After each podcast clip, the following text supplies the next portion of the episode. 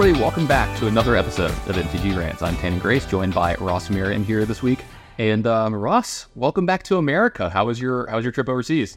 It was great. Um, very long. um, I promised know- Emma that I would take care of you now that you're back, so I need to be very nice to you. Yeah. uh, but the uh, the we ended it with a, a weekend trip to Glasgow, which was awesome. Just being in a, in a bigger city and uh, you know the cool miniature golf course we went to, the Highland Cows in the park. There's a lot, and a lot of good food in Glasgow. We went to a, a uh, South Indian restaurant, which is a little different than you know a lot different than North Indian, and that's what most you know quote unquote Indian restaurants are. They focus on North Indian, so the South Indian stuff was great. Um, and a lot of recommendations from one of Emma's friends who lives in Edinburgh but used to live in Glasgow. So we had a little bit of a local hookup. Uh, but yeah, it was, uh, it, yeah, it, it was really awesome. I think Glasgow is a great city, but uh, I, would mean, love to see the, the total caloric intake on this trip of food plus beer between between the two of you because I know it was just gigantic. it was it was high. yeah. I don't blame you. I was gonna say, uh, you know, I usually like my diet's weird, right? You know, like I'm I'm eating a lot more nowadays. You know, with the, how much time I've been in the gym and like eating less clean than I normally do. Like not bad, but like I need, you know, I need more calories. I need more fat and stuff. And like when I go on trips, man, I just like throw it out the window. I'm like, give me all the food, like all the food, everything. Don't care. Fully loaded. Let's go. like, so I definitely feel you on that. Um, you know, before we get into a little bit more on this week's episode, we're going to be covering Wilds of. Uh, it looks like the entire set got spoiled here. What is this? This is Thursday, uh, about 3.45, 4.45 Eastern for uh, Ross Merriam here. And uh, we've got about the full spoiler of Wilds of so we'll talk about that. But we got some a few things to cover before that. You know, so overall, the trip to Europe, good success. Mm. Oh yeah, uh, you know, just you know, uh, it's always weird when you're you know in a relationship like this and you kind of see it- each other uh, you know every couple months for a month Yeah. or so. But um, you know, we're sort of getting into the routine and Yeah. I'm actually glad that's working out for you because I'm I'm not a fan of long distance. I've done it once or twice, and it's it's, It's not great. not good. but Yeah. uh, you know, you you you make it work and uh, Uh-huh. you uh, you learn to appreciate the time that you have. yeah, you learn to appreciate each other a lot as well. You know, so for sure. Uh, what, what's the saying? It's like distance makes the heart grow fonder. and I'm Absence. like, and I'm like, oh, absence makes the heart grow fonder. And I'm like, yeah, uh, like, that's true in some ways, but yeah, we're not gonna go deep into that. Um, other than that, like, glad to have you back. It's nice. Uh, have you have you gotten over the jet lag and stuff yet? Um, not really. I think I got another day or two. Okay. Um, I have uh, fallen asleep on the couch both nights that I have been home. So Nice. yeah, Is- And that's that's is that a big difference from the norm for you? Sometimes you probably stumble in. And, you know, uh, asleep on the couch is more like a you know w- w- once a month, once every couple weeks, the kind Yeah. of thing. So two in a row is is pretty rare. yeah, lots of stuff coming up here in Magic in the next couple of months. I feel like we've been in kind of like a lull here for a little while, which is weird to say about Magic because usually there's like products like in your face and Uh, stuff going Au- on. August always is a kind of a slow month for Magic, Yeah. right? because it just ramps back up into December and then it falls off the map again, right? But we've Yeah. got we've got uh, the Pro Tour, which is slash World slash MagicCon coming up in Vegas, which I'll be at. I don't know if you're going to be. There. I'm assuming you're not going to be there, right? I will not. Uh, I will be there. Uh, I'm working that one. Um, more soon, actually, is the Mox Championship that's going on this weekend. I'm doing casting for that as well. I get to get back in the booth for the first time in a while for Magic. Nice. So that's going to be uh, a lot of fun. We're doing Vintage Cube and Legacy, so that should be a ton of fun. Uh, then there's going to be like I'm I'm assuming I'm doing the regional championship later this year. We haven't confirmed all this stuff, but I don't know why would we change the formula to go. You know, if, if it's happening normally, I would be there. If it ain't broke, don't fix it. Yeah, if it's happening normally, like the way that it's always done. Um, because I'm interested about what's going to happen next year because they announced one of the first ones next year, which is in Denver, and it doesn't say anything about DreamHack. So, because we're streaming through DreamHack, like on their Twitch channel, and like I don't know if that's going to change the coverage of it going forward and what happens and if other people get involved, etc. So I'm a little worried about that. Hopefully, I still get to you know be involved, etc. Fingers And crossed. then yeah, fingers crossed. And then there's the arena championships coming up as well that I'll be doing. So busy rest of the year. a bunch. Yeah, there's also a chance that I'll have to go to. There's a chance that I'll be going to Barcelona as well because like it's really funny. So like Fab and uh, Flesh and Blood and Magic have been going to the same cities. Like Flesh doing their worlds in Barcelona. While you know Magic was just there, And then was doing their nationals this weekend in Las Vegas, though I was not hired for the show for the first time in three years. I don't know why. We're not going to go into that. I'm still a little sore and, and uh, salty about it. But you know, if they want me for Worlds, we'll see. You know, like I'll Yeah. cross that bridge when we get there. Um, if not, then I don't have anything left this year with that with that game as well. And then I think after this weekend, once this weekend's over, because I'm having to do like a decent bit of studying, because there's actual cards I've never seen before in Vintage Cube because they're they're uh they're not real. Like I'm hoping that I get a chance to say this on um on coverage and it like organically comes up because uh, I was like talking to Brian Soko the other day. We were like looking at the the cube list with the new cards, and, I- and we were just like, "What in the commander is this?" And I don't know why I just lost it when I said that. Like there's some card, and like I want to use that live on air one time in the see the is kind of reaction. Yeah, what in the commander is this or that? You know, like because some red white card Phoenix thing got played, and I was like, "What is this? It has so much text. It's got to be like you know some weird commander card. It's just busted."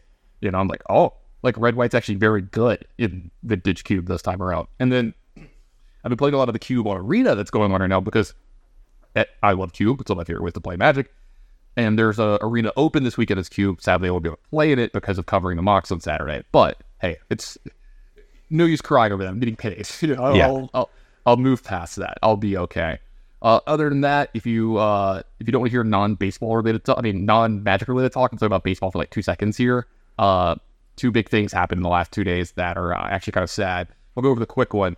Uh, Stephen Strasburg is going to announce his retirement. This is something we've kind of seen coming for a few years, but it's kind of hard to watch because so talented, came up, was Yeah. amazing. I actually remember I watched his first start. There was so much Yeah. hype around him coming out of what like San Diego State. San Diego State, yeah, And, uh, because uh, I think Tony Gwynn was his coach because I Yeah. think he was still with us at the time. He had, he had so much hype, and so we- you know, Mm-hmm. Rightfully I, so. I actually went over to my brother's place. I was still living in Connecticut. He had a bunch, he had some people over, and we all gathered around to watch it. And I, my brother was very skeptical. He's always Yeah. skeptical of of Sure. college athletes that come from you know non high profile schools. And he's like, yeah, I, I don't know, like he's who's he playing against? You know, you know why he came from a hyper a non high profile school, right? He could he couldn't get this is like one of the only schools that offered up a scholarship because at the time he was like still really small, wasn't throwing super hard, and then he gets there and I think it's like I don't remember the exact numbers, but it's like he, he like grew a couple inches, put on some weight, and then added like ten miles an hour to his fastball. yeah, Like all of a sudden he's throwing in the mid nineties instead of mid eighties. You know, like all right, continue. Sorry. But uh, we sit down and watch, and I, I think he, he threw I think seven and a third and struck out like thirteen or fourteen. Yeah, Gave it was maybe absurd. two runs. It was unbelievable. The movement that he got, uh, he looked completely unhittable for his very first start, and then yeah, uh, an unfortunate career marred by a lot of injuries. But uh, Yeah. you know, still a, a pretty good career. Yeah, I feel really bad for him. I feel really bad for Washington as well. You know, they put a lot of money involved in him, and like it's always a risk when you put a lot of money into a pitcher because like stuff like this can happen. He's got uh, Yeah, don't I know it? thoracic outlet syndrome or whatever. Yeah, exactly right. And like he just like can't. He has nerve damage in his arm now too. So like he just can't feel the ball. You know, he like literally can't feel the ball with his hand and stuff. Like I, I don't remember the exact thing they were talking about, but it's so sad. And then speaking of sad, even though this is gonna be interesting. Shohei Ohtani retore his elbow yesterday, the same one that he had Tommy John surgery on five years ago. Uh, we're gonna see what happens with this because it doesn't necessarily 100% mean that he has to have another Tommy John. Uh, which you know, multiple players have come back from a second one, but you know, you're not the same. Like there's a lot going on there. There's other procedures you can do. You can get what's called an internal brace. A lot of players have been doing that recently. It's like less intrusive. You get back a little bit faster. There's also players who've had this kind of tear before, not gotten surgery, rehabbed it, gotten the uh, the shots where they like platelet rich, you know, shots or whatever they're Yeah. called, and just been fine. Uh, I'm trying to remember which Japanese player was, the pitcher for New York for a while. It was like maybe it was uh I, I forget his name now, and because I don't want to say the wrong one, but he he pitched for like four years with this elbow problem. Yeah, they were like, "Oh, you might need surgery." He's like, "Nah, nah, I'm gonna be fine. Like, let me let me rehab it," and they were fine. So we'll see what happens with that. He's still gonna hit while this is going on, which is kind of crazy, but he is. And it, the reason this is another reason it's such a big deal is he's about to be a free agent, right? And if anyone's ever heard me talking about this guy, I think he's the greatest player to ever play the game. Full stop. Don't talk to me about Babe Ruth. Don't talk to me about anybody else. You know, there, there's just no one that compares. Like people bring up Babe Ruth because he, you know, he pitched or whatever, and it's like, come on, man. People are just throwing meatballs down the middle of the freaking plate. They hadn't sort of the slider hadn't even been invented yet. Like he's played against other pure, like it's it's a pure white league. You know, he's just played against a bunch of other guys that are like bagging groceries in the off season and stuff to make ends meet. Stuff like- Barnstorming. yeah, nothing against them. It's just like the players that were actually good back then were so much better than the average player. It's unreal. And not taking anything away from that stuff, you know, from the Babe Ruth truthers and all that stuff. But like, this is the most talented player that has ever played the game. He has made us rethink what is humanly possible in a game of baseball.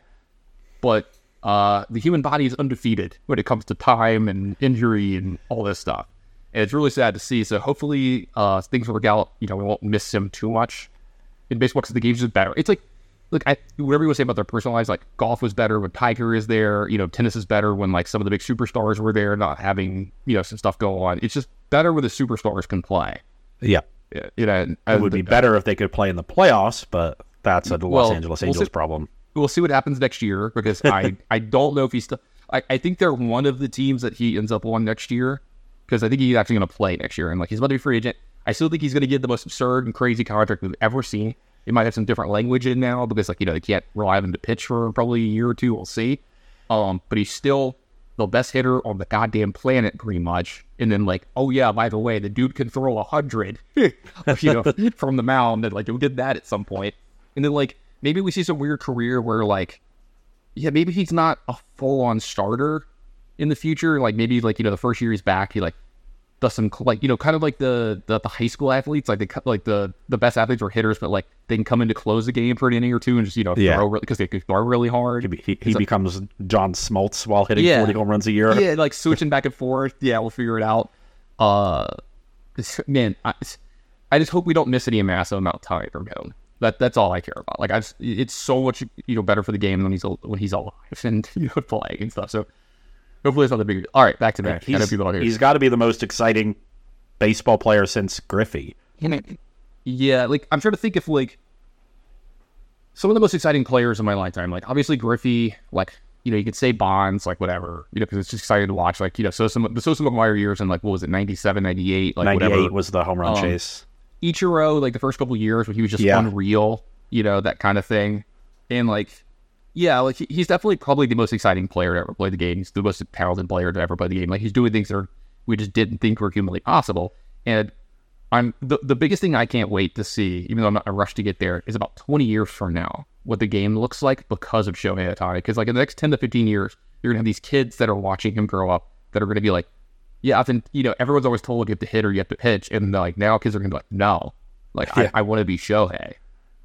You know, you can see some kids in college start to do it. Like one of the top picks this year in the draft, like they're like, we're gonna give this kid a chance. Like he's a way better hitter, but like the the kid can pitch, like he can pitch. So like we'll try to figure it out, you know, kind Yeah. of thing. And if Is, is he's sort of broken the mold, and now you know, yeah, you're you know you're going to see a lot more people given that opportunity because somebody has proven you can do it. Sort of like you know, like the the first you know foreign players to play in leagues here in the U.S. Sort of you know start this you know uh, if they're the first successful ones like Dirk, you know, one of the first successful European players in the NBA, starts this you know avalanche of of people being like, oh, there are European players can play. Let's start Yeah. trying to find them, and then you And now get like the Andrea players. Bargnani going first overall in 06. Yeah. You yeah, now you just got some of the best players of like in the entire league. You know who. I mean, probably the best player in the league is European, and some of the most talented ones are also European, like Luka, as up behind. yeah, we haven't had Well- a U.S. play U.S. born player win the MVP in um like five years. since 1819, I think. Yeah, so almost f- four years. The Yeah. last four have all been Europeans because it's two. Who, who was it? I five. was it was it Harden? Yeah, it was hard. Harden one. Yeah, in- I was like trying to think. 1819. Yeah, yeah, I was like, yeah, so it? it's Yeah. the last five have not been U.S. born because it's Embiid, Yeah. two Jokic's, and two Giannis's.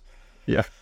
So we'll see. We'll see what happens. All that. Like, love seeing. Uh, you know that the games get progress. You know, uh, Ross and I are huge sports fans. But speaking of non-sports stuff, let's go back. Let's let's talk some Magic. Uh, just so everybody knows, Ross has had a decent look at the spoiler. I've had a less decent look at the spoilers. We're going to be talking over a lot of the cards today. You know what they're going to kind of do. Um, what they might do in you know standard, pioneer, modern, legacy, et cetera, et cetera. How we feel about these things, and I'm going to be pretty surprised with some of these cards. So they're going to be the first time I've seen some of these with some of y'all because uh, I've been busy the last few days. The spoiler kind of, the spoiler like it didn't creep up on you. It just got slapped into your face pretty much. There was like a few cards, a few cards, and they're like, "All right, here you go. Like, like Yeah. kind of everything happened. That- That's sort of So- the way preview seasons happen now because there's so many of them. They can't spend too much time on any one set. They got to don't get give to them the next thing. content creators as much and stuff. Yeah, no, I, I, I kind of, I kind of like just, you know, let's just have the whole thing go out because I think it lessens the uh, what was it the fatigue that we were talking about. Like, oh, there's a new set, there's another new set, there's another new set. Like, it just never stops, you know, kind Yeah. of thing. So, especially with some of them being such duds lately, because like I feel like the sets have been very good or very bad lately, just depending. And I, I got to say this overall, looking at this one, I'm pretty excited. This one looks pretty great. I love the adventure mechanic. Ross, I'm actually a, a huge fan of Yeah. cards that do multiple things. I do think that they learned from Eldraine and reworked a lot of how they design the adventure cards. You know, th- with things like Brazen Borrower, Bone Crusher Giant, Lovestruck Beast, they all like curved very well into each other, and you know the costs were all relatively low. You could get both sides in one turn a lot of the time. Here, you know, it's a lot of cards where the adventure spell costs more than the creature, so you got to really wait on it if you want to get full value. Or there's a really high cost on the, the you know cr- creature side. I guess I shouldn't say creature, but like the permanent side. Some of them are The, the non adventure side. Yeah, the non adventure side is like really expensive. So yeah, you'll get to play the spell early, but then it'll be a while before you realize the two for one. Um, so I, I like that aspect. I think that tempers them. You know, obviously it makes them worse, but it makes them a little bit more interesting Yes. because there's actual tension on a lot of it, as opposed to the other ones where you basically just got to have your cake and eat it too all the time. Yep. All right, so I've got the spoiler in front of me. Let's start with the mythics, and let's start with a card that I think is going to get uh, be a pretty sought after card, especially for commander for people, and that's the Moonshaker Cavalry. Have you seen this card yet? Oh, this is the bit. Yeah, the the uh, the white Craterhoof. Yeah, the the white they have they have like some funny nicknames for it, which I escaped me at the moment. But this is five in triple white, so it's eight drop for a creature spirit knight. It's a six six flyer. But when it enters the battlefield, creatures you control gain flying and get plus S plus S until in turn where X is the number of creatures you control. So now if you wanted to have like a token deck with a finisher, you don't have to play green for like Craterhoof for that kind of effect anymore. You can still have like all of your white enchantment based like token doublers and, and things like that. And this is a good way for you to end the game. I don't know if I see this. Uh, if this shows up, I don't know if it'll show up. It definitely will show up in like modern. I can see maybe a deck in like standard having like one or two of these. If it's a deck that like can go super long and like play kind of a mid range game, it has a lot of stuff. And then this is a card where, hey, I'm just gonna win the game. I cast this card a lot of the times. Like we've seen this before. Like you know when Creator first came out, it showed up in kind of like the junk decks sometimes. Yeah, Especially if there's ways to reanimate this out of yeah. the They, they were on Burial Rites in Craterhoof Yeah, all the time. It's there's a way to cheat this into play somehow a little bit or whatever, but I'll, uh, this is one of those cards I'm a little wary of it, but obviously super powerful when you look at it. it, it's so easy to compare to Craterhoof, but it's actually significantly worse. Yes, You know, This- not the, not the being color in, it's in. Yeah, not being in green is a pretty big downside because green is the color that makes a bunch of mana. So eight drops just naturally play better in it. Uh, you know, we've also seen Craterhoof played around natural order a lot in you know, Legacy Elves, and I'm sure in Commander and, and Cube. Um, you know, this card obviously doesn't play with natural order. The uh, and then the other subtle thing is it doesn't have haste.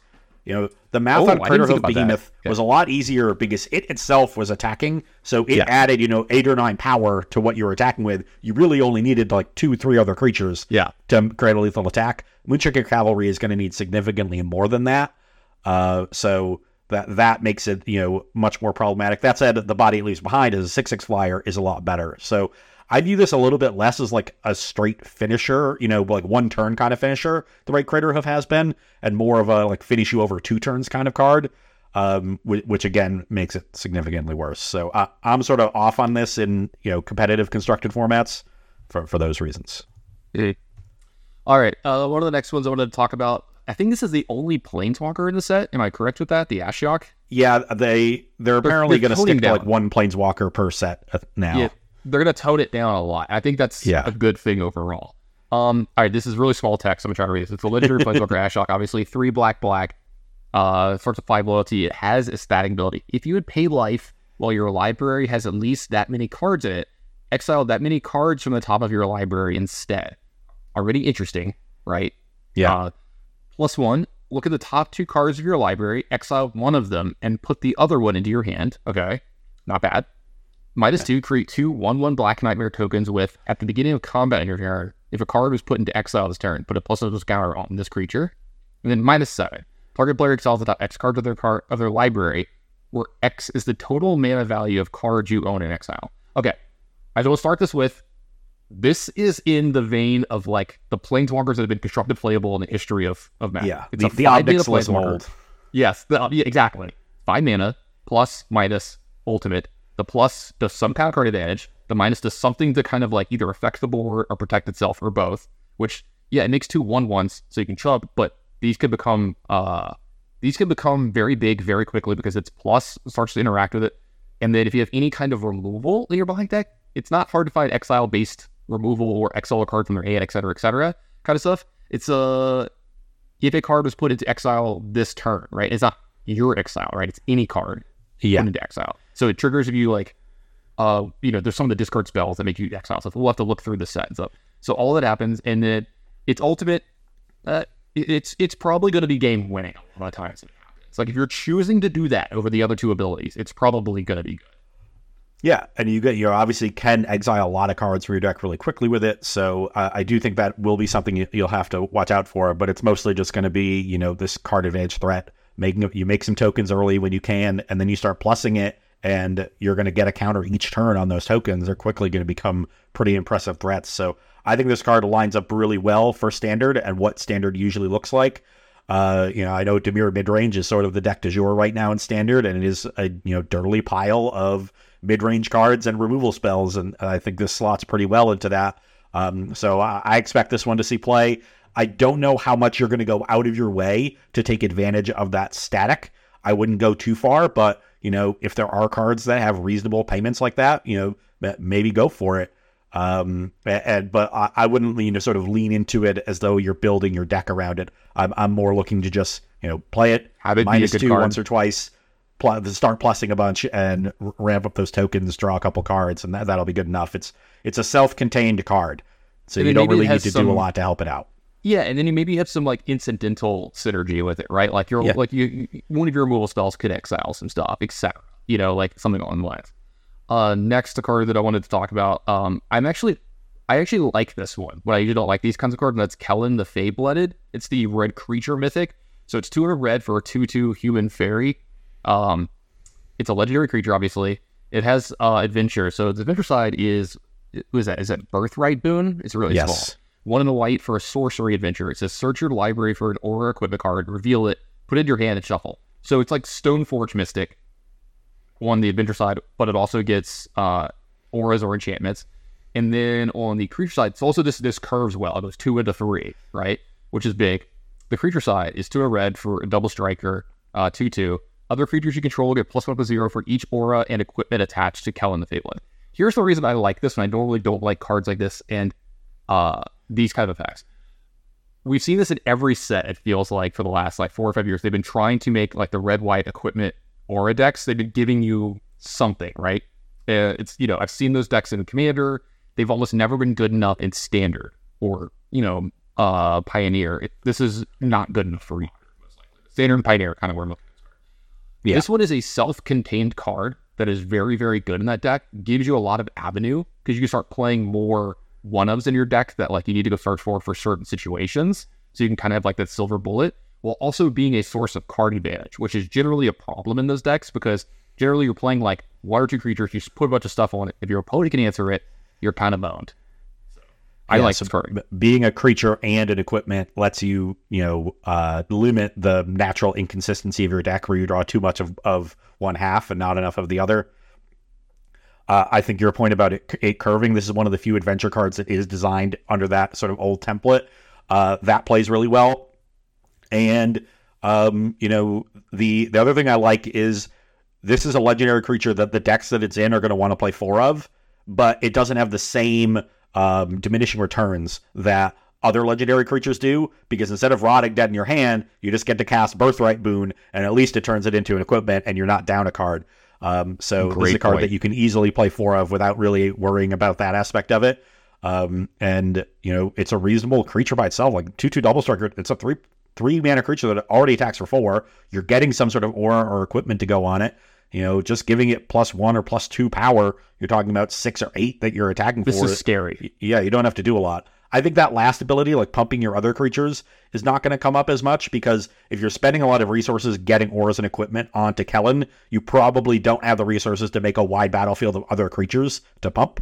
So that's the aspect of it that I would you know ignore most often. But you you know if you get an extra point or two of power on some creatures, you know playing things like Cartouche Solidarity, you know suddenly you're making a two one off of that in addition to having an aura. You know, cool. So uh, I wouldn't go out of my way to try to make that aspect of the card good. I'd focus more on just being a reasonable, you know, like you said, Stoneforge Mystic and uh, and a, threat in and of itself. But yeah, I, I like this one too. I'm gonna quickly talk about uh, one or two of the other mythics in the set before we get into. There is a uh, there's a cycle of mythics here. The virtues, which are gonna be really cool. Um, have you seen Beseech the Mirror or Realm Scorcher Hellkite? The two of the I have seen mythics? both of them. Uh, do you want to talk about either one of them? Like, do you think either one of them is like they, they both seem like they have a chance for sure. They can do powerful things. Yeah, let's start with uh with Realm Scorcher since that's one's sure. right on my screen here. I'll, I'll read this one for everybody at home. It's four red red for a four six dragon already kind of kind of into this. Love, love big dragons that do things. This one is bargain. For everybody at home, bargain is you may sacrifice an artifact, enchantment, or token as you cast this spell. And there's a lot of ways to make cheap uh, tokens in this set, and lots of ways to make cheap artifacts and enchantments in the last couple sets. So bargain should be pretty. If, if you're going to be bargaining, you, you have a lot of fire for it. Yeah. Uh, it's got flying and haste. So haste is a big deal. You know, it's a four six haste. Uh, when it enters the battlefield, if it was bargained at four mana in any combination of colors, that's pretty big. And then one on a red, it deals one damage to any target. The reason I think this one might have a shot, six mana is a lot for a four six flying haste creature, right? But if you get the discount, like you get the four mana back, you can do a lot of things with that four mana.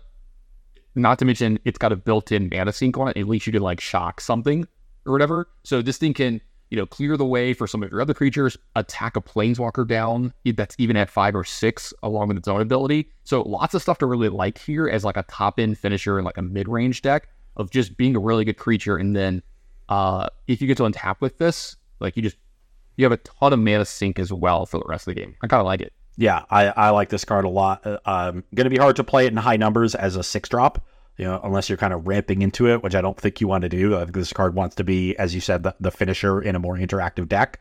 Um, and you know, as you're interacting, you're generating random, you know, role role token or role auras, and I yeah, think like six role token, yeah, yeah, sure, or, yeah. or, you know, food or treasures or or what have you. Should be pretty easy to bargain it, uh, and then at the very least, you're getting a uh, you're getting a, a forkable, you know, out out of your four mana. You can just make you know four red and activate the ability twice if you don't have anything else to do. But you can really turn battlefields around really quickly by you know casting this, making weird colors of mana, and then you know playing a big removal spell or playing another big threat.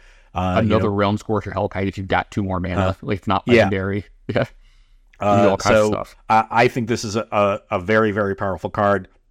You know, and and should be you know see significant play. Um, this is one of my would be probably make my top eight list right now.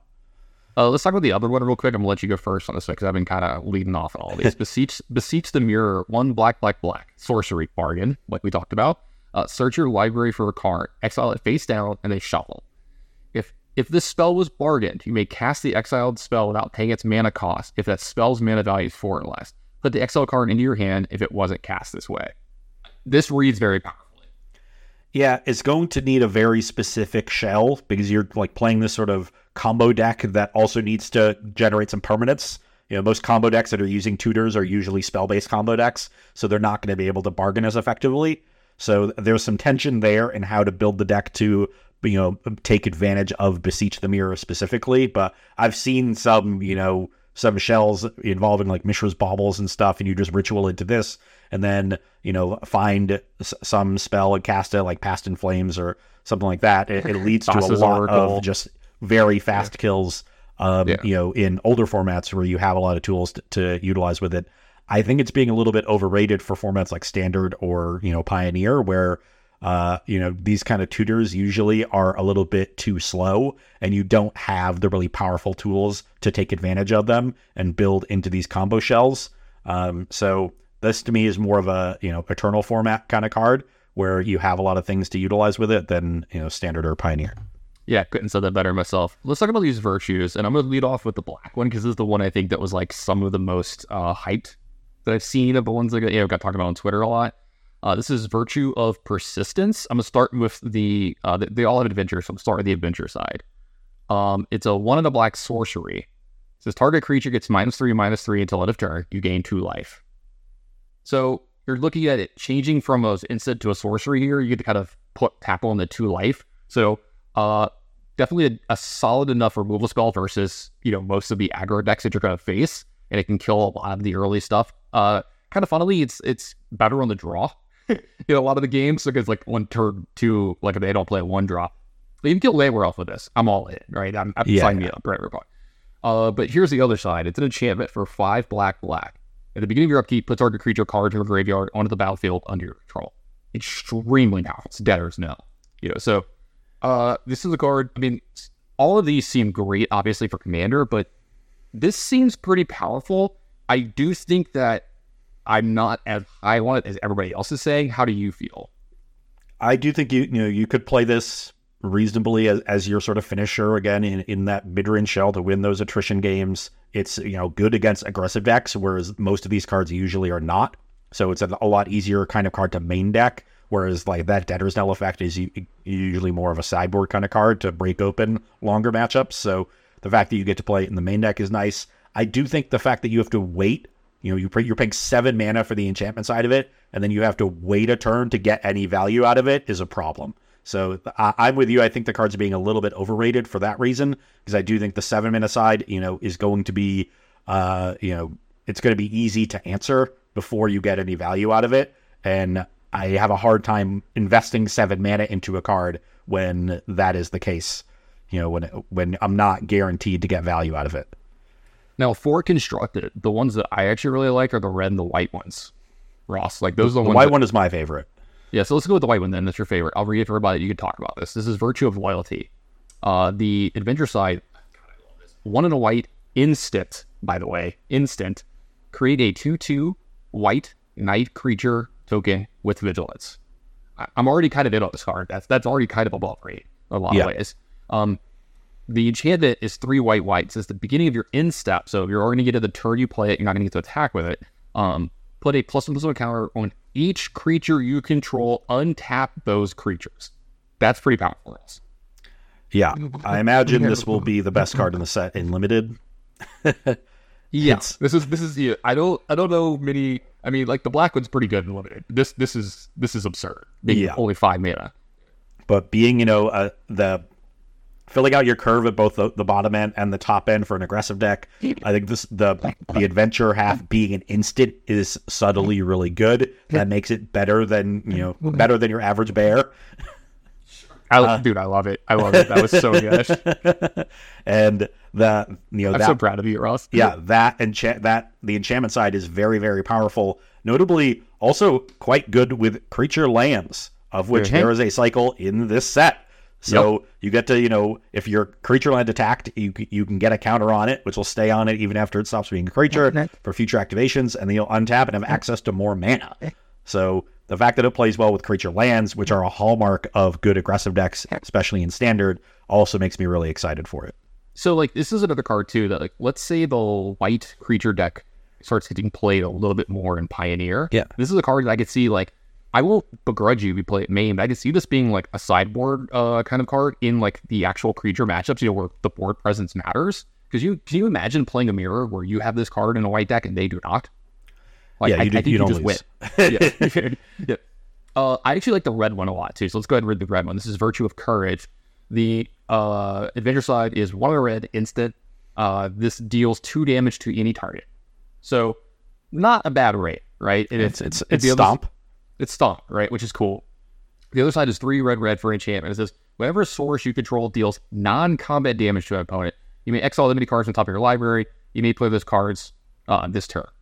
So I don't think this is super great, but I do think this is a card that we might actually see somewhere because like it's non-combat damage. So you have to like bolt them, shock them, make a creature deal yeah. damage to them other than combat in some way, shape, or form. That's a little harder to do. But, but all of your burn spells drawing a bunch of extra cards is pretty yes. nice. yeah.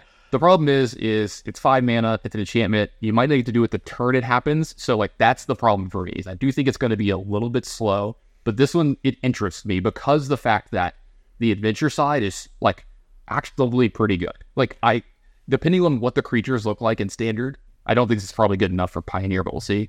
But like if there's a kind of burnish mid range deck or whatever, uh, we could be also the card that we talked about earlier, Realm Scorcher Hellkite, is you know, if red, if there's like a biggish red deck in standard, that thing you just pay two mana, hit your opponent for one, reveal the top card of your deck and you can play it this turn, and then do it again, and then do it again, and like Yeah. that's pretty cool as the game goes on to have that kind of card advantage. So I I like this card be, because of the enchantment half. They they powered up the enchantment side of this in some subtle ways. One l- saying you can play the cards this turn, so you can play lands off of it. Yeah, and play, two, not cast, play. yeah, yeah. it it doesn't limit you to just one of them. Like say, Right. you know, unlucky witness. Rings resolves. You don't pick Yeah. one and get to Yeah. play that one. So when you lightning strike your opponent and you reveal land and two spells, you just get all three of them. There you go. You can cast the spells. That's an ancestral recall. Yeah. And you know, one of the issues with red decks often is that they have all this burn in their deck and it's usually pretty weak in the post sideboard games if your opponent's not a small creature deck because your opponent is going to be, you know, uh, r- you know, really heavily prepared to protect their life total and you know, you, you have a harder time getting them into burn range. You need something a little bit more powerful. Well, the card advantage on Virtue of Courage is that powerful thing that can push you across the finish line. So uh, I think this card could slot into aggro decks as a sideboard card for additional card advantage. I think it can sideboard, you know, slot into mid range decks. I think you could potentially just build a straight burn deck in standard. Yeah, like the thing the thing about this with me too is it allows you in certain matchups because like if you've ever been a bird deck or a deck kind of like that before, there's always the weird spot where in some matchups like where you're on the draw, if your opponent is a creature deck and they go like creature, creature, creature against you, and you have to start using your burn spells to not die. This is a card that later in the game can catch you back up, right? Because you're you they're at like 17, you've had to use three of your burn spells to not die. You resolve this, and then you're like, okay, I have one burn spell left. Hit you in the face for three, like you said. Reveal the top three cards in the library. I can play all of them. That is Yeah. extremely powerful. Like, Yeah. now you're winning by a large margin. You you have turned so many of your previously poor top decks into excellent top decks. Yeah. Like, shock now is just absurd. You're like, all right, two to you, draw two. It's Yeah, shock plus Light Up the Stage. thing. Yeah. Did you want to talk about either one of the other ones real quick, the green or the blue one? I think they're both kind of uh, commander ish. yeah, they're they're pretty commander-ish. So Yeah. why don't you read them off and then we'll Sure. we'll Uh, go quickly just- through them. Yeah, real quick. The green one, um, it's a one green sorcery, return target creature or land from the graveyard to your hand. It's five green green. If you tap a basic, it's enchantment, obviously. If you tap a basic land for mana, it produces three times as much of that instead. This screams commander to me. I could maybe see a weird spot where this like shows up standard, but I, yeah, I'm not sure. Yeah, once you're getting to seven mana, you need to be playing things that are the thing that you're, you know, Yeah. taking over the game with. This Yeah. is sort of setting you up for the next turn, and that's going to be too slow. Uh, the blue one is uh, the it's a one in a blue instead copy target activated or triggered ability you control. You may choose new targets for the copy, and then it's just Panharmonicon, right? The other side's like four in a blue. If a permanent entering the battlefield causes a trigger or permanent you control to trigger, the ability triggers an additional time. I feel like we get at least one of these cards every set. So here you go. This is the sets. Very popular in Uh, Commander, rarely played and constructed, and Yeah. the adventure half of it is not particularly good, not enough to carry into constructed playability. Yeah, exactly. So uh, I think that about does it for the mythics in this set, right? Like, there's like the tortoise. Did you want to talk about the tortoise or anything like We that? got, we got we got we got some more interesting ones. oh, there's uh, the multicolored ones and stuff, right? I mean, I need to scroll down. Yeah, yeah. Yeah. So, um, I mean, there's a and then there's the artifact. So, Oh yeah, Um, yeah. All right, I need to catch up to this. Go ahead. Leave. So well, I'm just going to run down, you know, starting at the top of my list, and we'll try to catch the ones we haven't talked about yet. But uh, first is Agatha of the Vile Cauldron. This is a green and a red 1 1 legendary human warlock. It says activated abilities of creatures you control cost X less to activate, where X is Agatha's power. This effect can't reduce the mana of the cost to less than one. Yeah, it can't be free. Yeah. Yeah, and then four red and a green. Other creatures you control get plus one plus one and gain trample and haste until end of turn. So the bigger bigger Agatha is, the less it's going to cost to activate it and pump your other creatures. Um, this does feel a little bit more like a commander card to me. It is another Gruul legend if you've been trying to make Bard class work in Pioneer. So uh, maybe just having a, another one of those to, uh, and it's one that you know when you, once you go wide and generate some mana, you, you can start pumping your team and doing some cool stuff with it. So might be a help to that deck. Probably not enough to get it into, you know, pioneer playability, but if that's your thing, that's probably the only home I see for it. Um, other than that, like it's just too many moving parts to try to get it to work. Um, you know, needing things to pump it, and then you need activated abilities in your other creatures to take advantage of it. And it's a, a pretty fragile one-one, but a, a cool card and a cool build around. And uh, one that I kind of liked is I have no idea how this. Is Beluna uh, Grandsquall? That's the uh, the Temur legendary uh, thing. So it's uh, let's start with the adventure side. It's it says seek thrills. It's an instant. It's two green, blue, red. So five. Mill seven cards, then put all cards that the that had an adventure from among the milled cards into your hand. So in the right deck, this is going to be you know draw three pretty often, right? You know, draw somewhere between like two and four probably pretty often if your deck's just a ton of it. I'm sure you could do the math on it. I don't want you to. You don't have to. Um, you need seven, 17 to 18 adventure creatures gets your EV to about two. Yeah, and then there's yeah. So we'll see. Um, and then the other the other end is green, blue, red for a four four trampler.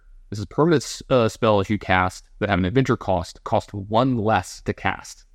So uh, you're definitely curving into some of those enchantments a little bit easier, or some of your creatures a little bit easier as well. So this is one of the cards you talked about earlier, though, with the adventure side being more expensive than the creature side. You have to kind of weigh the option right? Like this is an interesting top deck later in games. Is what I kind of like about this, right? You know, if you deck this later in the game, you're like, okay, like cast the Seek Thrills part, and then maybe get you know get going after that and do some stuff. So like if you have a deck that's like mid-rangey and grindy, or you know you need to play longer games, which that looks like is what's going on in standard. Just a whole bunch of grinding, do stuff decks. Yeah. this card can make a game go super long.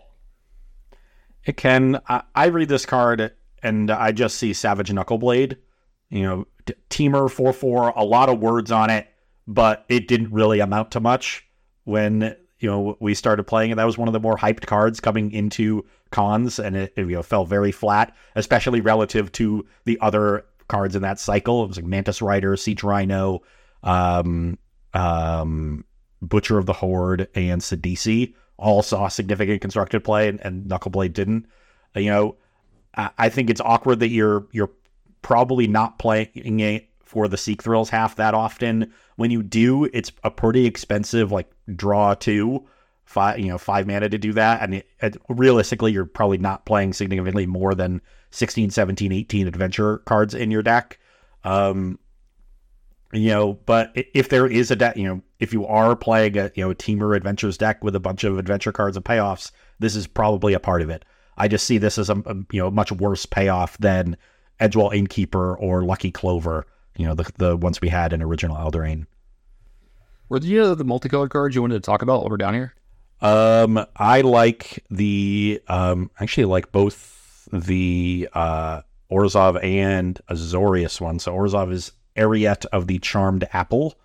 Yeah, I didn't need just the mythics too, by the way. You know, any of Yeah. them, I just want to get through the mythics, and then we'll see how much time we have for the rest. We can we can head Yeah. up other stuff next week as well. Yeah, Uh, but it's one white black for two four legendary human warlock. It says each creature that's enchanted by an aura you control can't attack you or planeswalkers you control.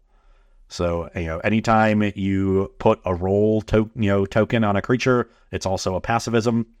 Uh, at the beginning of your end step, each opponent loses X life, and you gain X life, where X is the number of auras you control. So it gives us sort of um, it's it's a very different way of thinking about auras, where this is more of a defensive aura shell. I I don't think we're going to see enough support for it. This is a card that I'll, I'll probably wait until there is um you know the you know a bigger standard and maybe there, there'll be enough. I I guess with the the slower rotation schedule, we'll see bigger standards, so maybe there'll be enough support for it, but. It is a very interesting card because rather than auras being this really aggressive strategy where you're stacking everything on your own creatures, now you're trying to spread them on all your opponent's creatures and you know take advantage of that second ability. So I thought that was a cool design space. Uh, I hope it sees play, but I'm not you know overly confident. Busted and limited, by the way. Oh yeah. Uh, and then the Azorius one is Hilda of the Icy Crown. It's two white blue for three four human warlock. Whenever you tap an untapped creature an opponent controls, you may pay one. When you do, choose one. Either create a four four white and blue elemental creature token, Put a plus one plus one counter on each creature you control, or scry two, then draw a card. So I just want to say this before you get into it. Uh, hard to do, Yeah, right? You have to you have to go through hoops because it doesn't it's not built in. But if you do all these abilities, really powerful. ex- that was my point exactly. Took the words right out of my mouth. So I think it's worth it trying to explore some ways to do it. I hope I have the opportunity to play this next to opposition in cube because Oh yeah, that sounds My- fun. I want I do want to talk about one small thing in the art. I wonder if they made them do this, and I kind of like it. Is it, it's not like apples to apples, but if you look at the staff she has, it almost kind of looks like Icy Manipulator, Nice. and I, that makes me happy because like obviously that card's busted with this card. So and she has the icy crown. Icy Mid- like works at tapping. I'm sure that is on completely on purpose. yeah, absolutely. So Uh, was there yeah, any of the I- I, don't know what talk about? things we have in standard to like help this card out, but this is the kind of card that I would do a Scryfall search. Like, what are the options? Is there anything remotely reasonable? You know, I I know there's uh you know there's like that two there's a two mana blue aura that like you know locks down the creature, and when the the aura dies, you can you know scry one draw card. Uh, so Is there like a land that you could like, you know what I mean? Is there like a, Maze of Ith type land where you like, you know, pay for tar- Yeah. target creature? I'm like, I'm in for that, you know, like that kind of, like Some- some recurable, some recurable effect on it that can't be interacted with on. All you need to do is trigger it once, and, and Yeah, it's a good worth it. card. If you trigger Yeah. it twice, it's awesome. So I I don't think you have going to have to put in as much work as it might seem to make it that good, and uh, it, the the payoff is is really there. So This is a card that before drafting this set, I need to go look at all the commons in blue and white. Yeah. If there's like any common that triggers this, I'm like, yeah, I can first pick this. yeah, Otherwise, there's a blue, there, there's a one in a blue common aura that locks like when it ETBs you tap the creature, and then if the Mhm. creature can't untap, and when the aura dies, you scry one and draw a card. So like Oh, if they yeah. bargain it, you, you Done. get your card back. yeah, done. Yeah, Sign me- play- sign me playing up. that with Hilda is great. Yeah, sign me up. Yeah, so in for that. Um, I know there's a bunch of like you know crappy creatures that do it. Like when they attack, you can like tap it. Whatever. That's that's too much. Uh, what else caught your eye in these uh, Uh, we can finish up the uh, the uh, gold creatures here. So I've got Rowan, Scion of War, one black red for a four two legendary human wizard has menace. Uh, tap spells you cast this turn that are black and or red cost X less to cast, or X is the amount of life you lost this turn. Activate only as a sorcery.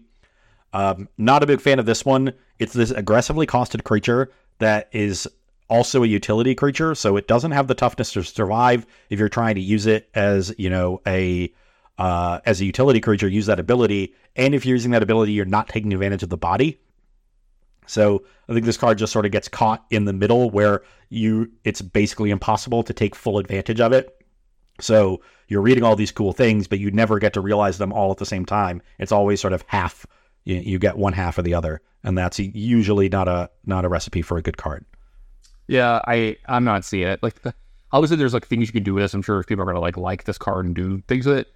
Not for me. It doesn't do enough when you play it. It's extremely fragile. Yeah, not not for me. And then uh, Talion the Kindly Lord, two blue black for a three four fairy noble. This flying, one's wild. As it enters the battlefield, choose a number between 1 and 10. And whenever an opponent casts a spell with mana value, power, or toughness equal to the chosen number, that player loses two life and you draw a card. So you, you, if you're going to play this in constructed, you need to do a lot of research of the format and know your opponent's decks because you're like, what's the what's the best here? It's like, is it four? They've got a bunch of four fours and three fours. They they have four drops. You know, like I think for the most part, you're figuring out like where are the aggro decks curves, uh, you know, m- heaviest, usually one or two, and that's going to hit on power toughness amounts as well. Or you're thinking, what are my opponent's answers to Talion, and I'm going to name that number so that if they remove it, I still get Yeah. a card out of it. Uh, yeah, love that. It's I wild think and it's, I commander. think it's pretty good. way. I think it's pretty easy to make sure you get a card or two out of it. And sometimes you won't literally trigger it to draw the card, but your opponent just won't cast the spell in their hand because it's not a high impact spell and they don't want to give you a card for it. So you're effectively getting a card out of it that way too, but you're just not seeing it.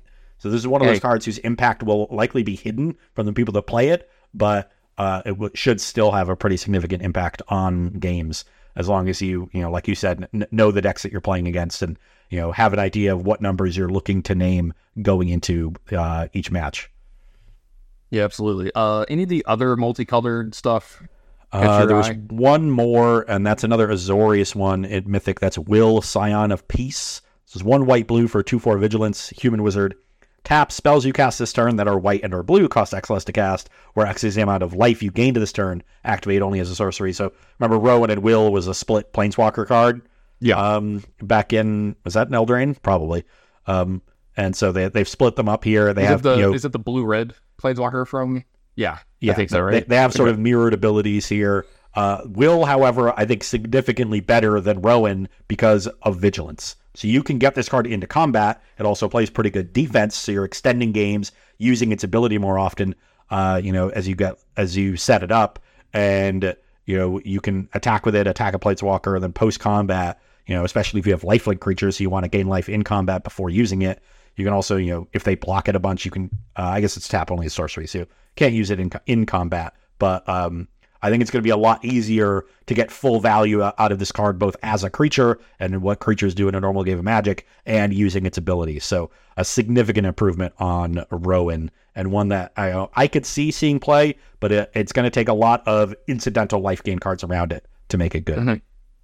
All right. Anything else catch your eye? Uh, I don't know what you wanted to move on to next. Um, so I think we've only got a couple more mythics to, to go through to get all Yeah, of them. good to go through like literally all of them. Yeah. But you well, know, we've we only have three, so three left. So we might as well hit them. Um, first, and actually, I, I kind of like all three of them. So, uh, the first is Agatha's Soul Cauldron, two mana legendary artifact. Uh, there's a lot of wor- weird words on this one, so pay attention. You may spend mana as though it were mana of any color to activate abilities of creatures you control. Creatures you control with plus one plus one counters on them have all activated abilities of all creature cards exiled with Agatha's Soul Cauldron. And tap, exile target card from a graveyard. When a creature card is exiled this way, put a plus one plus one counter on target creature you control. this will do nothing fair. By the way, Yeah. There's This already kill people who people. figured out weird combos with it. I this think is like the what's that ooze card? This is very much like that Necrotic ooze ooze. card. Yeah. Yeah, yeah. So very much a builder on card. If you're a you know a combo player, this is a card that you know that you'll go down a lot of rabbit holes with. But I think it also looks pretty good in Hardened Scales. You know, giving your creatures the ability of Arcbound Ravager is pretty good. you know, it won't get the modular ability, but it'll get sacrifice an artifact, put a plus a plus one counter on it. Uh, you can also use this to, just, to disrupt opposing graveyards. So you know if you happen to need it that way, it still does all that.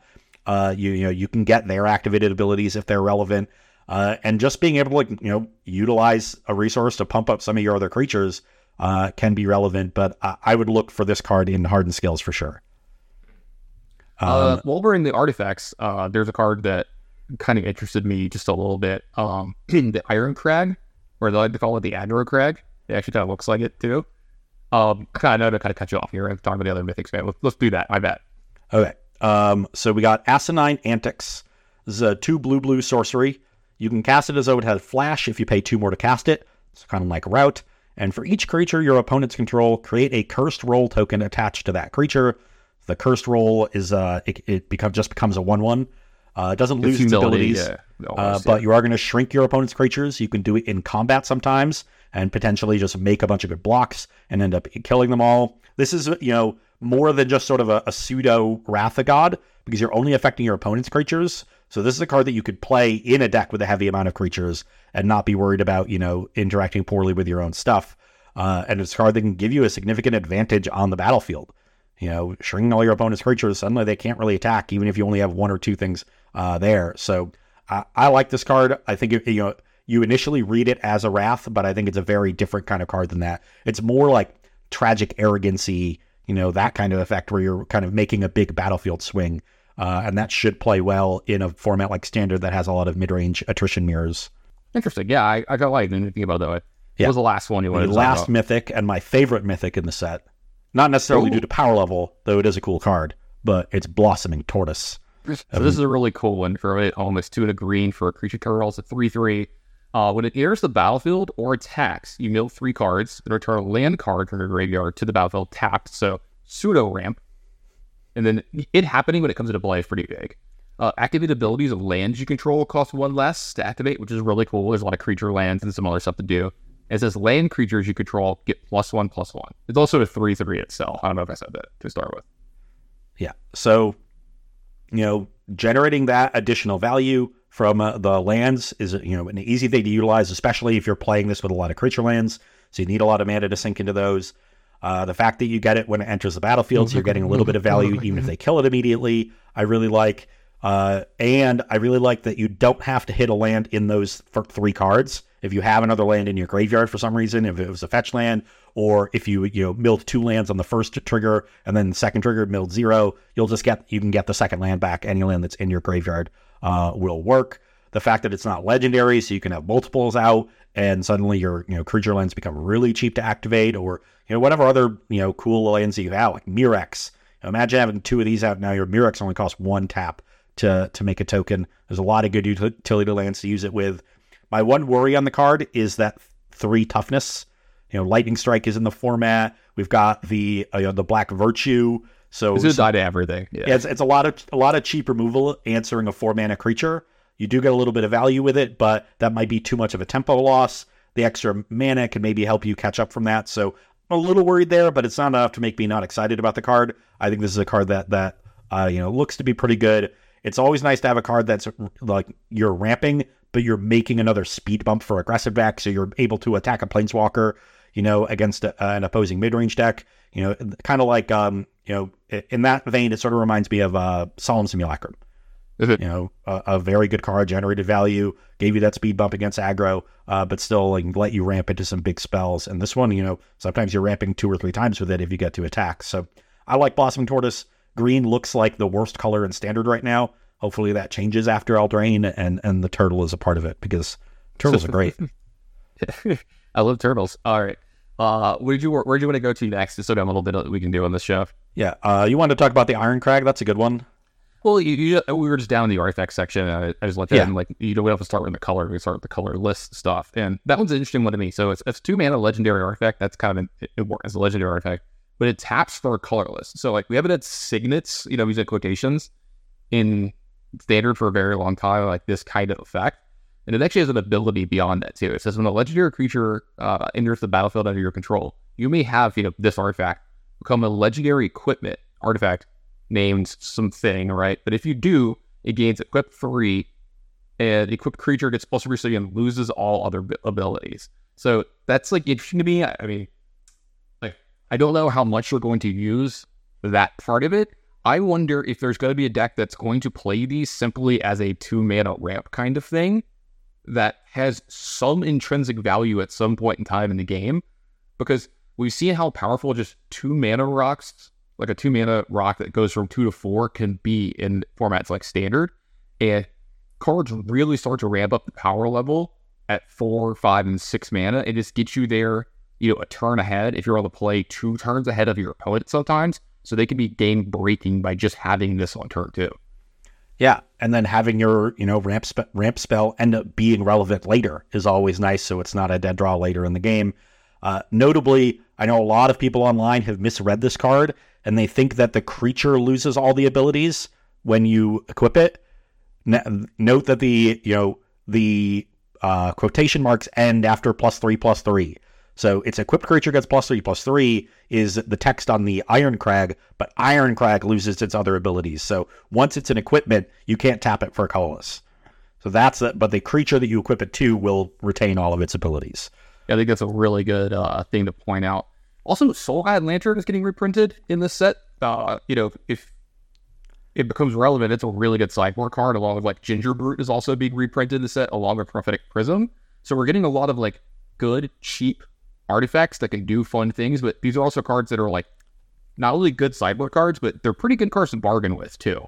And the fact that like they do something when they come into play, or like draw you a card and replace themselves, and then kind of you know do some stuff from there. So those are cards that are definitely gonna uh, show up as well.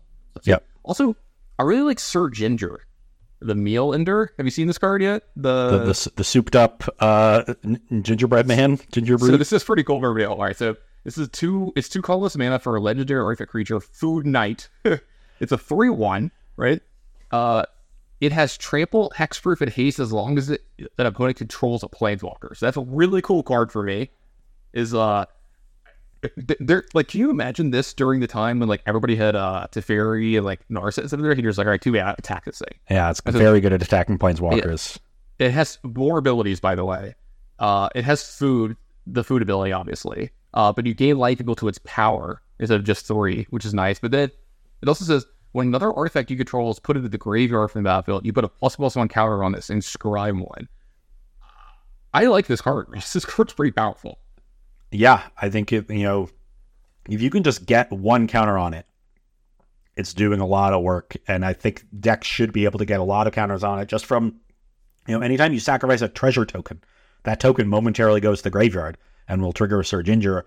Notably, Syr Ginger does not have the restriction on its trigger that it only, you can only trigger it once a turn. That's a pretty common template these days. It does not have that, which when you're you know getting They ran out of triggers off of sacrificing treasure tokens is Yeah, really really space on the- nice. They ran out of space on the card, Ross. That's Yeah. what really happened.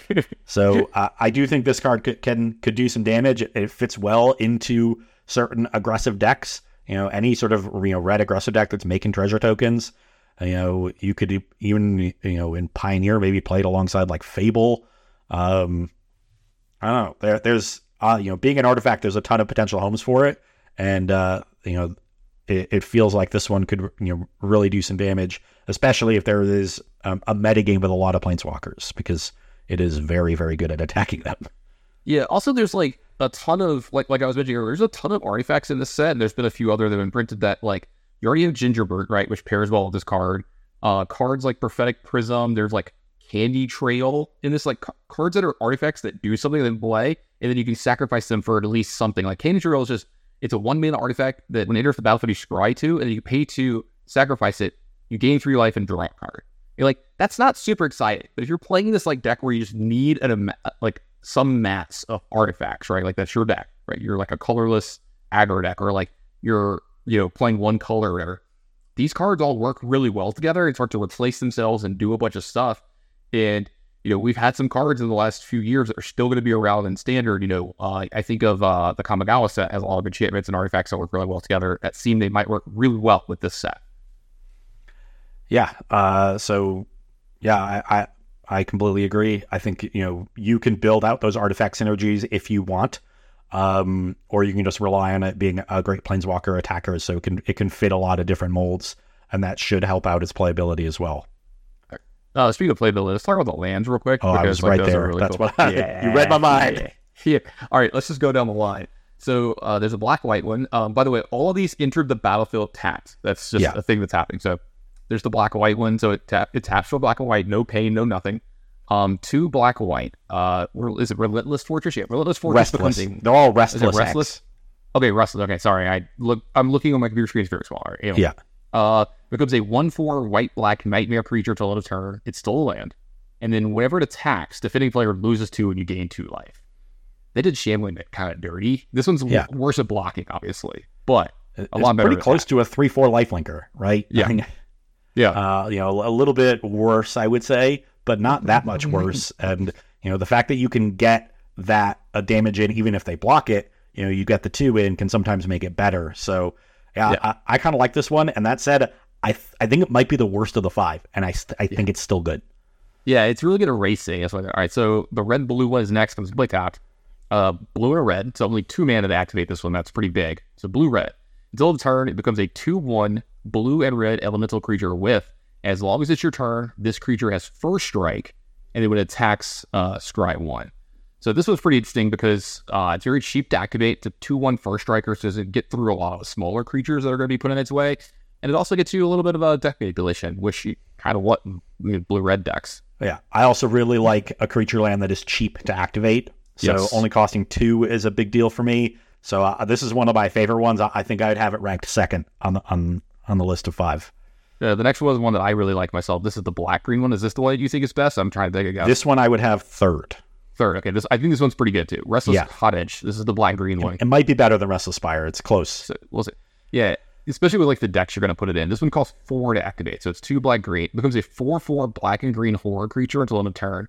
It's soul land, obviously. But when it attacks, you create a food type uh, token, and then you can exile one target card from a graveyard as well. So uh, a lot of extra stuff going on there that's pretty interesting. Yeah, a lot of extra value.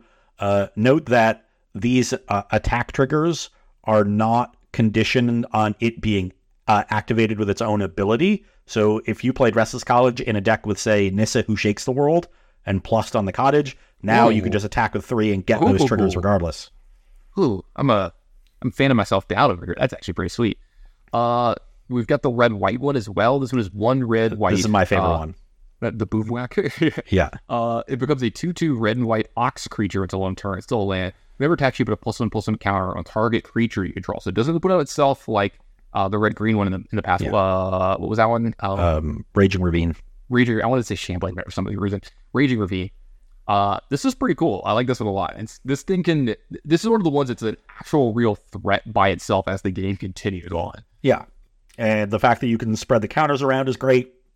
Uh, or you can just Raging Ravine it. It's relatively cheap to activate at only three. It's it's the second cheapest, but gives you a significant power. I I actively think this card is better than Raging Ravine, and Raging Ravine was a staple for years.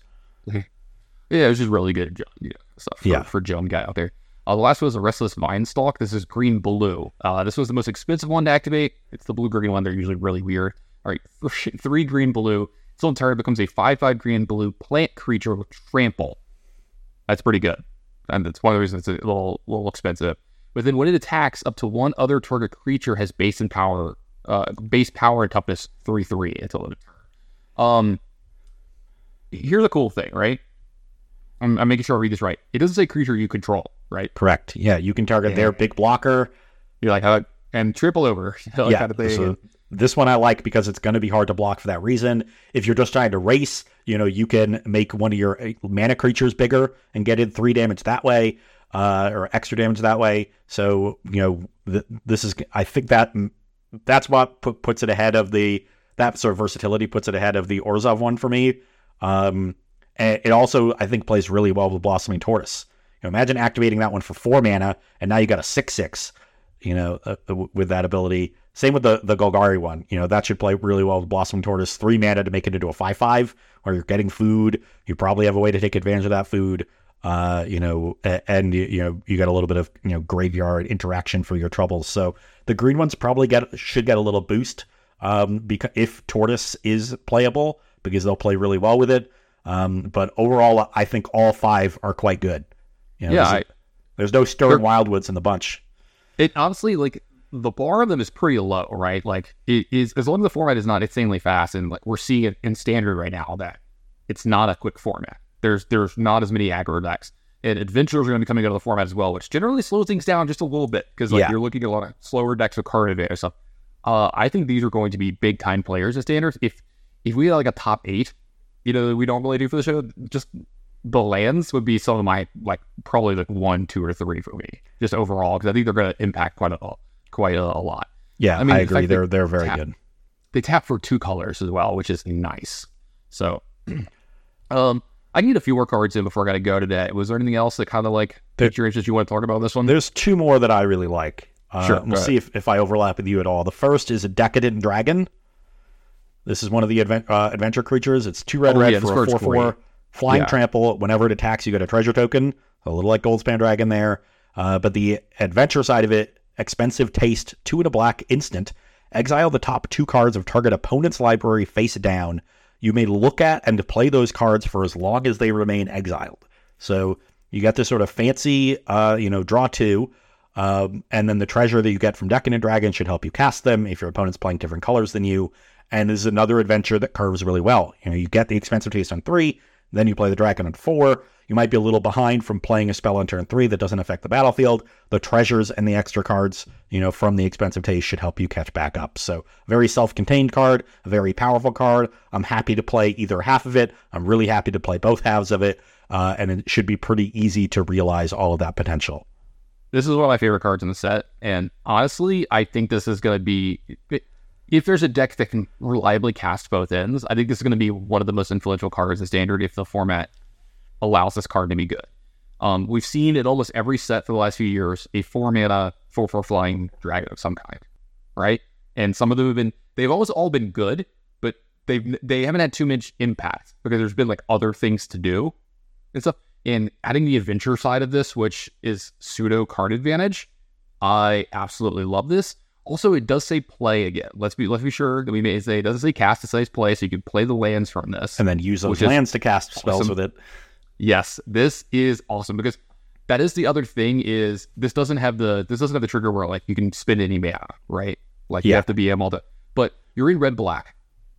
It's pretty easy to make treasures in in in this uh in that color combination of some kind. So like you're probably playing Fable if it's if it's still legal. Let's, let's put it that way. If it's still legal, you're probably playing Fable and a few of the other things. And like I see that as like if that's the thing that happens, this is probably going to be uh, a very good card in what is like the mid-range deck of the format, or one of the mid-range decks of the format, because I absolutely adore this card. I think it's great. Yep. And then uh, my favorite card in the set, not necessarily my pick for best, but my favorite card, Mosswood Dread Knight. Uh, another adventure creature. It's one and a green for a 3 2 human knight, has trample, and when it dies, you may cast it from your graveyard as an adventure until the end of your next turn. And the adventure side, Dread Whispers, one in a black sorcery, you draw a card and lose a life. So when this dies, next turn you can cast it as the adventure, then it's exiled again on the adventure, you cast it as a creature again, and when it dies, you get to cast it as an adventure, then recast it as a creature, and it keeps coming back. So uh, a really nice reference, by the recursive threat that generates a lot of card advantage. I, I assume there's some fairy tale. the Green reference. Is it the Green Knight? It's the Green Knight. Like you can't kill it. Uh, You know, I I read Sir Gawain and the Green Knight in Middle Yeah. English in college, and I remember none of it. Yeah, I remember none of this well, but I just remember that like he's like, oh, you know, I'll give you one free stroke or whatever, and then like, you know, if whatever, and he like did beheads the eye and it like doesn't kill him or whatever, right? Like he could he like not. I, I can't remember the exact story, but like this is the Green Knight, and like Yeah. uh, I love this card. I think it's amazing. Like you said, you can kind of keep Yeah. looping it over and over again. I do Um, think it is so among the better cards in the set. I, I mean, I'm not prepared to Yeah. say it's definitely the best one, but it's a it's a really good card. Yeah, I think it's I think it's going to show up a lot. Uh, this is Bring the Candio. Like th- this is the kind of card that makes him sweat when he reads it. He's just like, oh boy, he gets a little excited. He's gonna make hands some noises. Yeah, exactly. Um, I do think this card is very, very good. I think it's great. Um, we'll see what the format looks like because, like, obviously, three two trampler for two, great, right? Like, even if you're trading and getting a damage through, that's amazing. Um, we'll have to see what kind of like exile removal is in the format because the format is defined by like exile shock or exile like three damage spell, etc. Because there's a few of those. You, you may have to have those cards be relevant Yeah. because of this It, card. it, it might not be, you know, it might be that yeah, that this card forces those cards into the into the format, which would be really interesting. Because I think I think the new I, I gotta check the new version of the three damage like you may you know loot a card from your hand or whatever. Doesn't that one exile? I think there's a new version of it that might. So I'm not 100. percent I'm not sure. Yeah. Um, I'm sure we're gonna go through more of it on the next episode, but I like a lot of the adventure creatures in like the blue red area. Um, especially um, let me find the let me find this real quick just make sure. Elusive otter is one that kind of just catches my eye because because of reasons. Uh, and then you probably like this one as well, Ross. It's one blue for an otter. By the way, we're gonna get some. I, uh, someone made a good point. Uh, there's a couple otter cards in this set. I wonder if we're gonna start getting otter tribal stuff because we have red wall coming later, and otters are gonna be in that as well. I have to believe, but Anyway, it's one blue for a 1 1 with prowess. And the creatures with power less than this creature's power can't block it. So it's got the kind of like one blue, one one unblockable kind of feel going on, though you have to, it's power less than. So, like, whatever. Anyway, but the other end is Grove's Bounty. It's X and a green. It's a sorcery. It says distribute X plus one counters among any number of target creatures you control. Um, this is one of those ones where, like, if this kind of deck exists, one of your best starts is going to be playing this on turn one and then following it up with stuff after that, like interacting with your opponent, killing their first two or three creatures, or getting in two to three uh, damage every turn. It's kind of like semi Delver like threat. Yeah. And then later in the game, if your opponent ever is like, okay, well, like here's another blocker, go, and you get like two or three creatures out, there's going to be a turn where you're like, play my land, distribute six plus plus counters on my creatures, attack you, and like they're going to be like, okay, well, I can't deal with this, you know, that kind of thing. So Yeah. and then you're still going to have the one one sitting around in case you get Wrath the next turn, which is a, a big plus for this card. Yep. Prowess decks are not known for having, you know, expensive high impact cards. They, by their nature, they have to play a bunch of cheap spells so that you can take advantage of prowess. Um, so this, you know, uh, Grove's Bounty coming along for free essentially and giving you an aspect in those style of decks that you normally don't have is really, really powerful. It sort of fills a gap. And keep in mind, if you're going off, you know, you've played a bunch of of prowess creatures and you just want to play a bunch of one mana spells, you can cast Grove's Bounty for X equals zero. and just do it to get a bunch of prowess trickers. You know, if that's what you need to, because you you have other spells you want to cast as well. So uh, I see that actually happening a surprising amount, or at least that's you know that would be my prediction for it. But uh, yeah, I, I, think you're going to see people try to play this card, you know, even as a one toughness creature in modern, which is so hard these days with Orcish Bowmasters and Wrenn Six.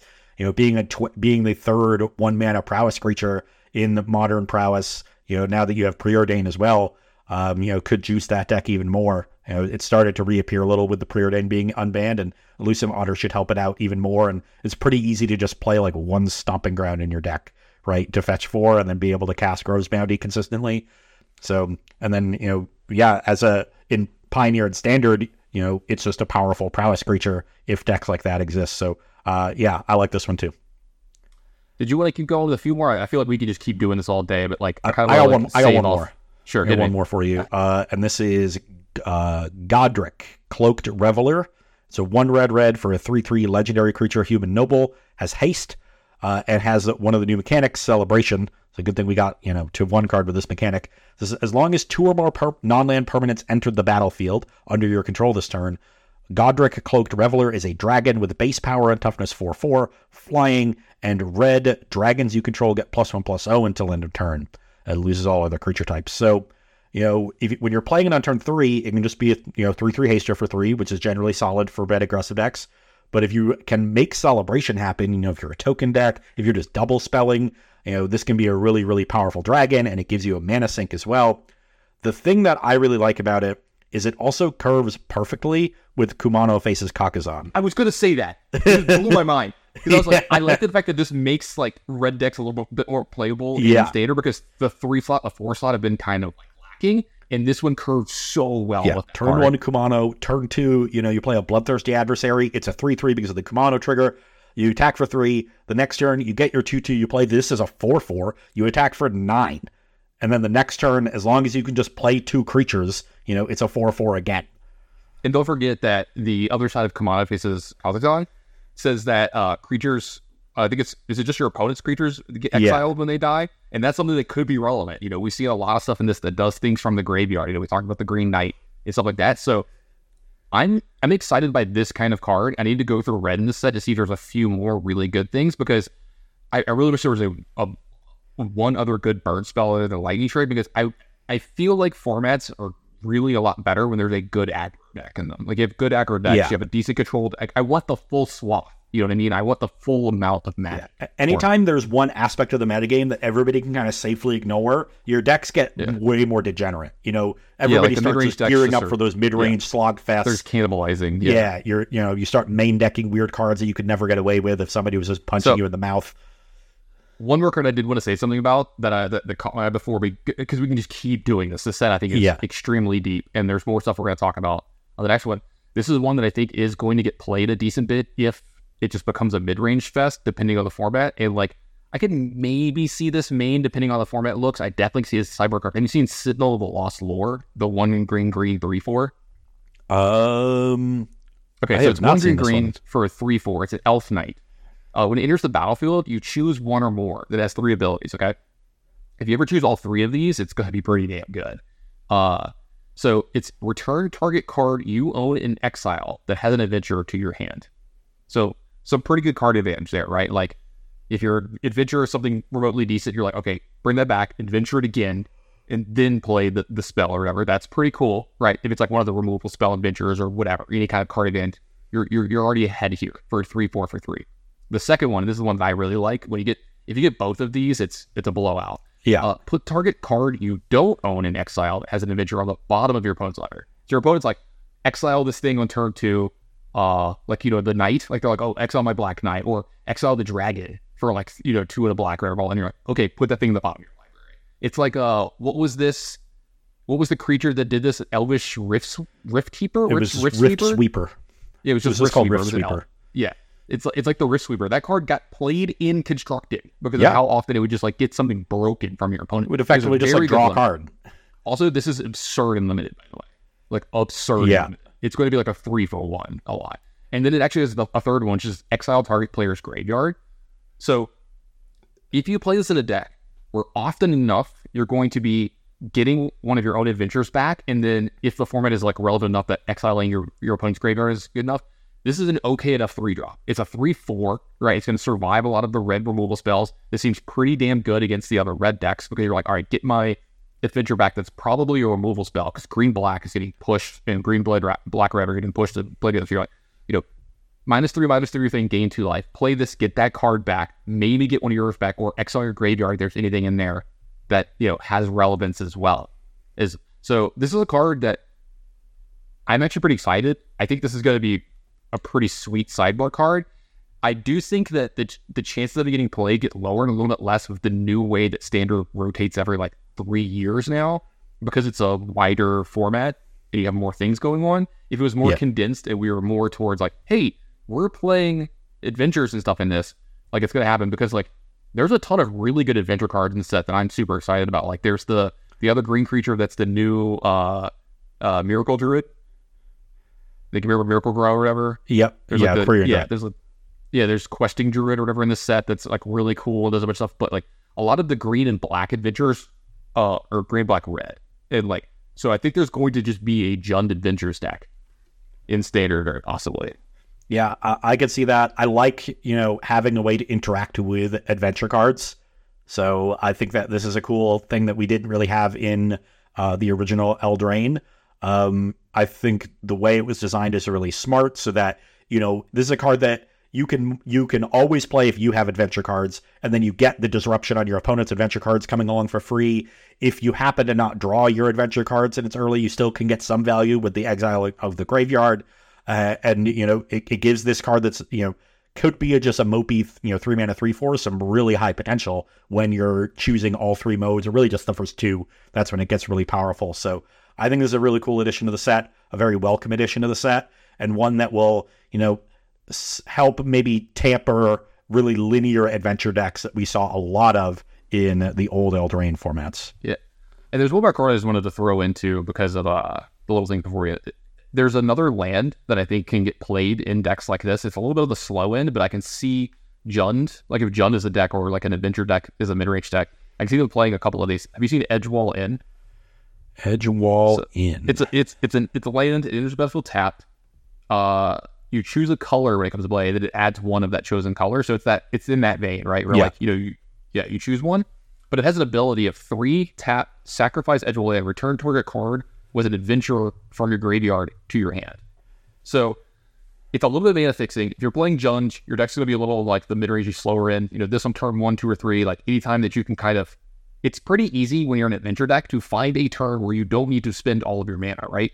Like especially like if you're on the play versus certain decks on like turn three, like they have a creature you're like, use my two mana removal spell or my two mana removal spells from adventure or something along those lines, and then you're like, play my Edgewall Inn, you know, fix my mana maybe a little bit because we're probably gonna have a lot of doubles and stuff like that, and then you know seven turns down the line where you have like eight or nine ma- ma- uh, lands in play, you're running really low on resources, you're like, return that dragon from my graveyard to my hand. Now I'm going to get two cards off the top of your deck and make a four. Yeah, I, I like it. I think this is another card that should be really good and limited as well. Like this might be yes, the card I most pick. want to open in my sealed yes. pool. this is going to be. I actually think this card is going to just be a very high pick. Yeah, limited. As wild as that is, I think that the like the first week, and when I say week, Arena makes this happen very quickly. Now, maybe the first three days, you're going to see this card later in packs, and then like I don't know if you ever notice this because I draft a lot when I draft. And like as formats progress, you start to see certain commons and uncommons. You're like, I never see that in a pack anymore. What happened? Yeah, yeah, people wised up. You don't get this. You don't get this pick seven anymore. If you're not getting it the first two, like two or three picks, you're not getting it unless you're lucky in pack three with like a colored card. Yeah. Know? But I do not see this card. I mean, I do not see this card getting past like ninth too often in the format. Yeah, I think it's just going to be very, very good because it allows you to splash a little bit. Because like that's another thing that's really good about this limited is let's say you're like a green black deck, but you have like some of the adventure cards that have red involved. You can just play them in your deck now. Like you can just have that uh that extra piece because now like you can adventure them and then wait till you draw your mana, or you can just play the other end of the card and you can cast because you need to on curb. Seems awesome. Love this card. Yeah, that that's I think it's going to be cool. one of the yeah. I think it's one of the like it is uncommon, which I think is really nice uh, for limited because I don't like decks that two or three of these and you just like can literally never beat them in a long game. But I'm going to be I, I'm out of certain packs, Ross, I can see myself first picking this card. I'm I'm not I'm not joking yet. Yeah, I no, like looking I, through the set. I could see it too. To me, it, it feels a lot like the tri lands in like Alara. You know, those lands were first picks, and they just smooth out your mana so much because you're all you're you were playing a lot of you know three, four, five color decks even in that format. This is a, going to be a limited format where adventure matters a lot, and the, because a lot of the adventure cards have different colors on each half of them now, mana like that mana fixing aspect for the splash is also going to be important. So, you know, a card that does both and then late in the game gets cashed in for you know two cards effectively. You're returning an adventure card. You can probably play both halves if the game's long enough. You have developed your mana enough. So you know that's a very very powerful effect and one that is going to play well in basically every single deck. Yeah, absolutely. Now we could just keep going, but let's save this for another episode where we go over like a lot of the rares and cards we didn't talk about. Yeah. And uh, we'll try to get that out as soon as possible for everybody. But thanks for listening this week. Uh, Wild Raid is one of the most exciting sets I've seen in a while, Ross. I'm actually like really looking forward to play this. And I'm glad it's coming out now because we're going to be playing more standard next year, and I'm going to be getting involved with standard. So I'm looking forward to it because uh, I, I kind of want to play all the cards in this set. Yeah, I'm all, I'm kind of excited to play some standard. I think I've been a little bit bored recently, or you know, it's gotten a little stale playing nothing but Pioneer and Modern. I think having a third format to to shake it up will be really helpful. I'll tell you this right now: if if the format is decent and I like it, we're uh, we're gonna do a team event. If they if they do the traditional like standard Yeah. modern, standard modern uh, Pioneer. pioneer. yeah, because uh, I don't want to play legacy right now. so we'll see that. Well, all right, Ross, thanks for uh, coming back to America and doing a show with us. We'll try to get another one episode out really quick because I know we were rough the last couple weeks uh, for everybody. I, I wasn't in the country. yeah, I had an episode planned with uh, Jim Davis. Like I was going to do like an interview episode with him to kind of like fill in, and I could just like never, we could never get together because like uh, I'm on a different schedule than he is, and he is unbelievably busy. You know, Oh, yeah. with like a child and an infant. Yeah, so like two two, chi- two child two childs. He has like 2.5 as well because the car and the uh, the, the, uh, the puppy, and then the, the dude never stops working. He's just a he's just a machine. So, and he was like he was like yeah yeah like I'll do it like it's great. And then he's like let's let's figure out what he's like. He's like I have these two hours open this week. I'm like I just can't make you know like he was like he was like wild. It was literally the only time I was like I cannot be away from you know I had like a very important meeting or something. So Yeah. But we'll try to get some more stuff out for y'all as soon as possible. Um, really looking forward to the next episode. Thanks for listening.